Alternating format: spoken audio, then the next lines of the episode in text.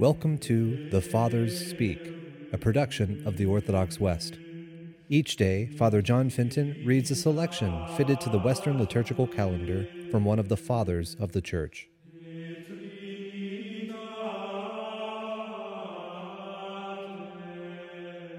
From a sermon by our Father among the Saints, Leo the Great. Almighty God made our extremely bad situation good through his unique lowliness and destroyed death along with the author of death. He did not refuse anything that his persecutors brought down upon him. In obedience to the Father, he bore the cruelties of violent men with the meekest docility. How humble we ought to be, then, how patient, we who, when we meet with any distress, never undergo anything we do not deserve. Who will boast that they have a pure heart or that they are clean from sin. Blessed John says, If we say we have no sin, we are deceiving ourselves, and the truth is not in us. Who will be found so free from guilt that they have not in themselves anything for justice to condemn or mercy to forgive? Consequently, the whole learning of Christian wisdom consists not in abundance of words, not in cleverness at disputing, not in desire for praise and glory, but in a true and willing humility. That is what the Lord Jesus Christ chose and taught from within the womb of his mother right up to the torments on the cross, by enduring everything with fortitude.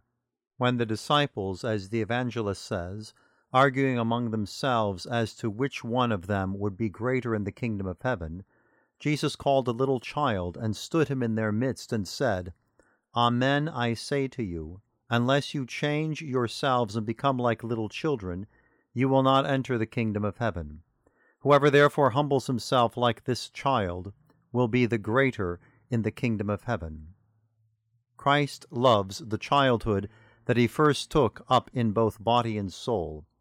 Christ loves childhood, the teacher of humility, the rule of innocence, the image of gentleness. Christ loves childhood, to which he directs the characters of older people, to which he brings back old age. Those whom he would raise up to an eternal kingdom, he disposes to follow his own example. So that we may be able to recognize clearly how this wonderful change might be accomplished, and by what alteration we might return to the level of childhood, let blessed Paul teach us and say, Do not be made into children with respect to your senses, but become very little with respect to wickedness. It is not to the amusements of childhood and to our imperfect beginnings that we must return, but we must extract from childhood something fitting for later years. May disturbances pass speedily, and peace return quickly. May there be no memory of offences, no desire for importance, but only a love for sharing things together and a natural equality.